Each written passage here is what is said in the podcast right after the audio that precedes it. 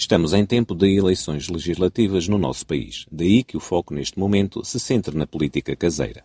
No entanto, já não estamos longe das próximas eleições europeias, que se irão realizar lá para junho. Por norma, as eleições europeias passam ao lado da maioria dos cidadãos europeus, com especial destaque em Portugal. Para termos uma ideia, basta vermos que nas eleições europeias de 2019 apenas votaram em Portugal 30% dos inscritos. Quando sabemos que hoje todas as políticas dos países que constituem a União Europeia, onde Portugal se inclui, são decididas em Bruxelas, estes dados devem deixar-nos muito preocupados. Mas isso é assunto para outro tempo. Por hoje vamos focar-nos nas recentes afirmações da atual Presidente da Comissão Europeia.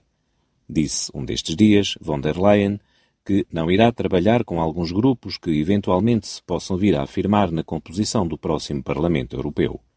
E concretizou a linha vermelha, disse von der Leyen, é defendem a democracia, defendem os nossos valores, são muito firmes no Estado de Direito.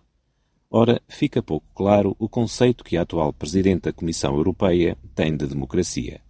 Atendendo a que, seja qual for a constituição do próximo Parlamento Europeu, esta será resultado da escolha do povo, materializada no voto livre e democrático, não se percebe tal afirmação. Parte, claro está, do pressuposto que von der Leyen não está a considerar que o povo é de tal forma desinformado que iria, por sua vontade, eleger governantes antidemocráticos. Talvez, para von der Leyen, a democracia seja o resultado de uma eleição livre, desde que o povo escolha quem ela entende que deve escolher.